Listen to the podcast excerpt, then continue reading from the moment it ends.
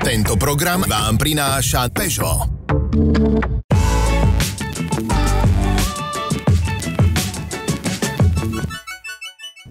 Ahojte, vítajte v prvom dieli seriálu Akčne a bezpečne, ktorý vznikol v spolupráci Peugeot Slovensko, Akčné ženy a Superdrive. Moje meno je Lucia Solomon a ja som tu zo spoločnosti Superdrive, ktorá sa už dlhé roky venuje tréningom vodičov, aby jazdili teda bezpečnejšie. A je tu so mnou Zuzka Lieskovcová, dlhoročná navigátorka, rally pretekára Rastia Chválu. Ahojte. Ideme hneď na prvý diel. Téma prvého dielu bude, ako si správne nastaviť sedadlo vodiča. E, pozrieme sa na pár tipov, ako to urobiť a prečo je to takto správne. Ja už sa na to veľmi teším, Zuzi. Ja tiež.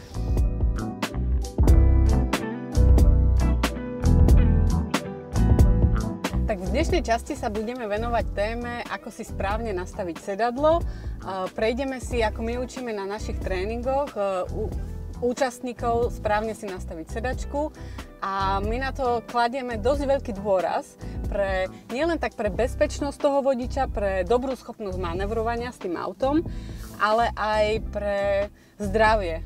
Lebo v podstate dlhodobá jazda pri zle nastavenom sedadle má dopady aj na rôzne bolesti v krížovej časti a podobne som zvedavá teda, že ako ma naučíš nastavovať správne sedadlo, keďže my v pretekárskom aute to máme podstatne jednoduchšie. My máme tie sedačky napevno, ktoré mm-hmm. sú napevno našrubované a nehybe sa s nimi, čiže mám to nastavené tak, že sedím tam aj komfortne, aj bezpečne. Tak mm-hmm. som zvedavá, ako ma naučíš v tomto SUV nastavovať sedadlo. Prejdeme si v podstate 7 krokov, ktoré sú dôležité pre správne nastavenie sedadla a nie je dôležité urobiť ich všetky, ale aj v správnom poradí. Krok číslo 1 je relevantný v podstate len v zime, pretože hovorí o tom, aby sme nejazdili v bundách, vo, vo veľkých zimných bundách, ktoré nás v podstate obmedzujú v manevrovateľnosti a po malej chvíli už je nám príliš teplo, je to proste jazda v diskomforte a tak nejako nás to núti nájsť ten správny moment a začať sa počas šoferovania vyzliekať z bundy, čo je naozaj nebezpečné. Krok číslo 2 je správne nastavenie výšky sedadla.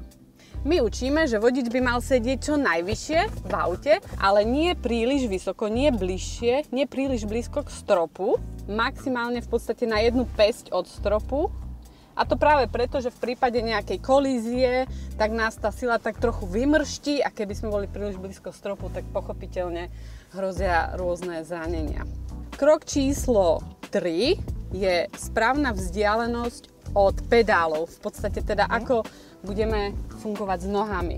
A my učíme tak, aby samozrejme, že aby to bolo komfortné, ale aby sme pri tom maximálnom brzdení, hovoríme tomu krízové brzdenie, keď nastane tá nutnosť, aby sme vlastne nikdy nedokázali úplne narovnať tú nohu pri tom brzdení. Ďalší krok je nastavenie správneho uhlu sedadla, ktorý by mal byť čo najbližšie k 95 stupňom proste aby sme sedeli čo najrovnejšie a zároveň čo najhlbšie v sedadle.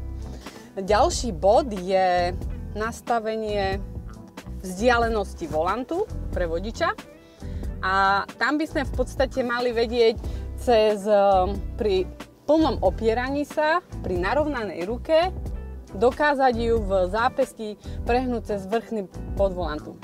Je evidentné, že ja to teraz nedokážem, čiže je to nevyhovujúce nastavenie volantu pre mňa. Takže takto je správna vzdialenosť pre vodiča od volantu. Potom máme vlastne hlavovú opierku, ktorú mnoho ľudí taktiež podceňuje a ani nevie poriadne, že ju má, tak ale raz sa to môže vypomstiť. Preto si treba vždy skontrolovať, že hlavová opierka, jej vrch by mal byť vždy vyššie pri najhoršom zárovno s hlavou, ale optimálne vždy trochu vyššie ako vrch našej hlavy. Posledný bod je nastavenie spätných zrkadiel.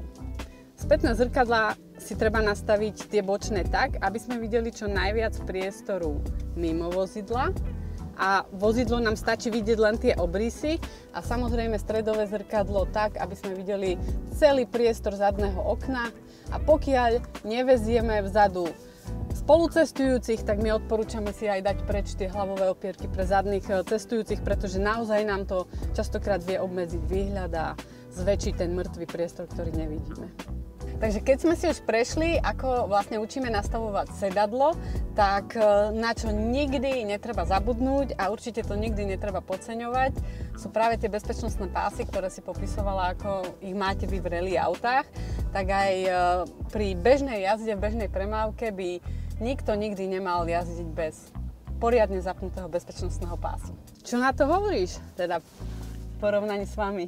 Uh, tak uh, v porovnaní s nami je to dosť veľký rozdiel, keďže ja viac menej sedím úplne dole na zemi. Čo mm-hmm. najnižšie, to najlepšie, mm-hmm. lebo vlastne no, to je veľký rozdiel. Spodkom, spodkom sedadla alebo zadkom vlastne cítim tú, ten podvozok toho auta a cítim to uh, míňanie tých ľavých pravých zákrut. Uh, tým, mm-hmm. že ja som utesnená v tej sedačke, tak uh, mám uh, najlepšiu stabilitu a tým pádom cítim toho podstatne viac, než je to v civilnom aute, mm-hmm. čo je výhoda. Ale človek sa cíti bezpečne. Keďže ja som nižšej postavy uh, a ten pás je hore nastavený, tak mi to reže do krku. Čiže je dobré si to nastaviť aj tú polohu bezpečnostného pásu tak, aby prechádzalo cez rameno a nerezalo do krku mm-hmm. alebo do hlavy. Áno, áno, cez pevné časti. Hej. Dobre, tak ďakujem za doplnenie. Za chvíľku si pozrieme, ako by sme si nastavili, alebo ako by si ty si nastavila sedenie v menšom mestskom e, aute 208, Peugeot 208. Takže potom to bude celkom zaujímavé porovnanie.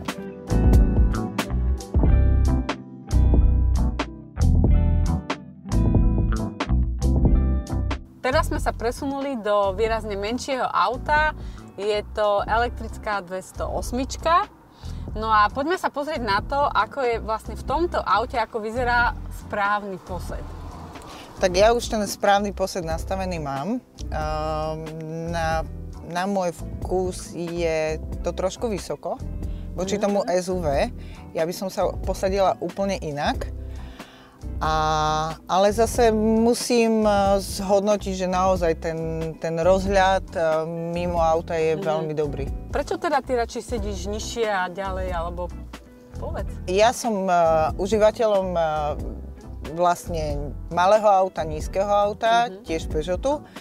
A ja obľúbujem ten nízky posed, keď uh, cítim uh, podvozok a vlastne ako sa auto chová. Uh, samozrejme, že nechávam si priestor na ten rozhľad a ďalšou z vecí, ktorú mám aj ako keby prenesenú z je, že svoju hlavu si chránim bečkovým stĺpikom. V prípade nejakej havárie bočného nárazu by, by ma mal ten bečkový stĺpik viac menej ochrániť alebo aspoň ochrániť moju hlavu. Ako pri mnohých iných veciach, ktoré vlastne robíme za tým volantom, častokrát je to o zvyku, o tom, aký máme návyk a ja verím, že by si si zvykla aj uh, jazdiť s vyšším posedom, ale zase musím naozaj uznať ten argument, že ten bečkový stĺpik je dosť veľká ochrana v prípade bočného nárazu, takže chápem.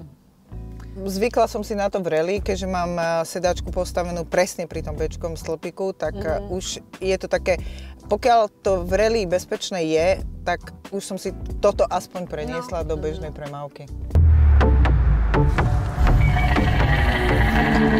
Tento program vám prináša Peugeot.